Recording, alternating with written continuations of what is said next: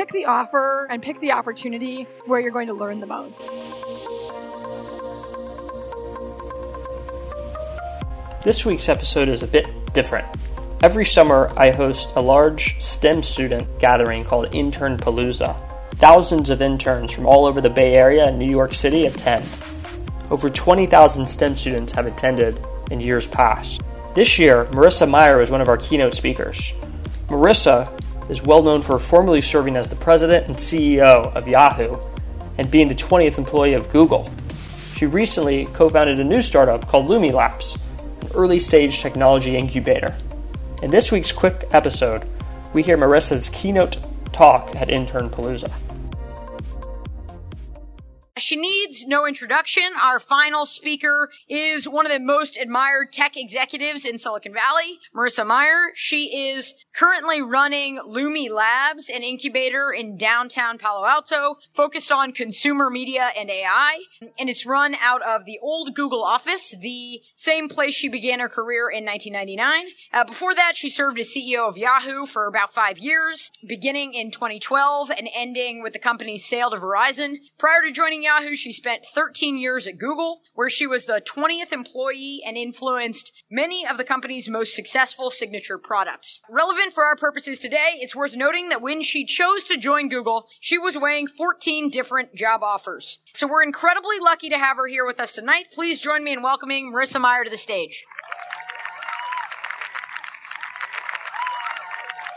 Thank you. I'm really excited to be here at Internapalooza. I thought I would tell the story that corresponds to the introduction, weighing the 14 job offers and all that. I'd also say, you know, this year's summer has actually been a lot of deja vu for me because I'm back in the old Google office where I started my career 19 years ago. I was sitting where all of you were 20 years ago, which was I was finishing my internship during my master's. I did a two year master's and did an internship in between. And about a year later would have to make a decision about what company I wanted to go and join. And I think the broad headline that I would say is pick the offer and pick the opportunity where you're going to learn the most. So by background, it was 1999. It was the height of Web 1.0. The bubble was huge, right? You know, company was IPOing worth billions immediately. And if you were graduating in computer science or interested in technology, you could get as many job offers as you wanted to get. So ultimately I got about 14, kind of made a sport of going and getting all these offers. And I got offers in a lot of different ways. Some to teach, like at Carnegie Mellon, teaching programming, because I had done that at Stanford. Big tech companies like Oracle, lots of little startups, consulting, research firms,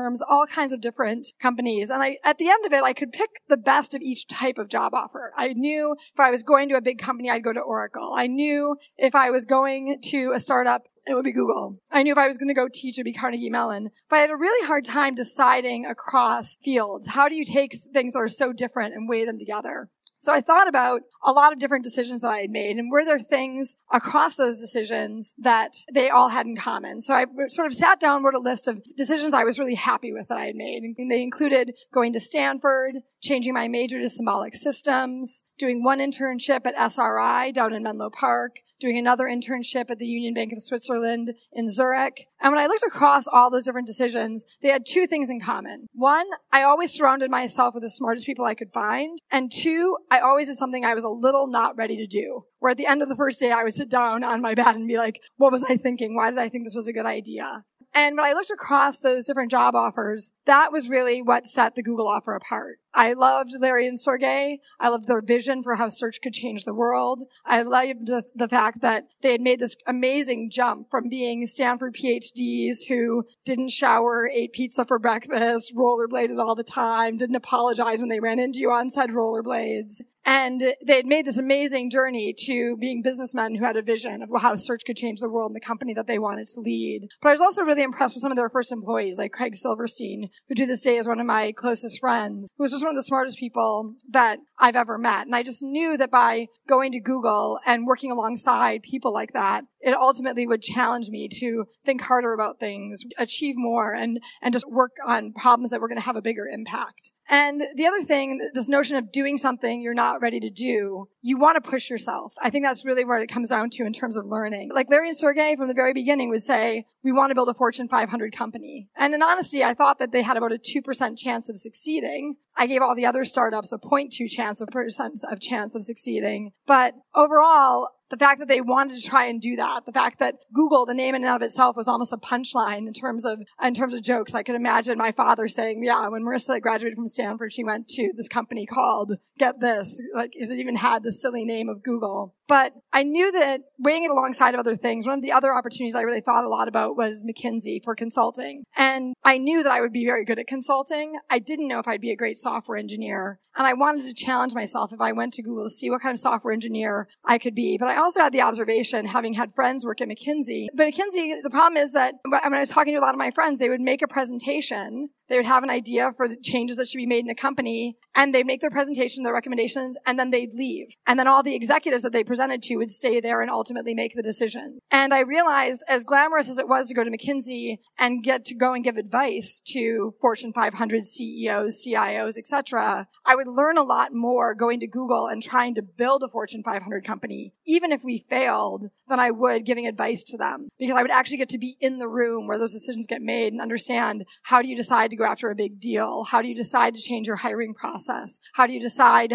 how to advance your product strategy? Being in those meetings, I think is much more valuable and the type of learning you'll get. And if you look at those two tenets and principles, they really are about learning. You learn more from having smart people who challenge you all around you. You learn more by doing things that you don't feel completely ready and prepared to do. So I would just really encourage that when you're looking across different opportunities, yet you try and take the one that you're going to learn the most from. I would also say that you know, from that, also don't feel pressure to pick from an obvious set of opportunities. There's certain times in your life where you can do very specific things. In particular, I'm going to be kind of be, almost be the opposite of Peter Thiel here. But if you decide, wait, I want to go for more education. I want to go and do graduate work. I want to stay in school longer. That's very hard to do 10 years from now. That's very easy to do right now. Similarly, it's really hard later to say, okay, I want to start a company or I want to go to a really tiny company. That's much harder to do in your 30s than when you're graduating from your undergraduate or your graduate work. So if you have that inclination, listen to that, which is also a chance for me to give a shameless plug.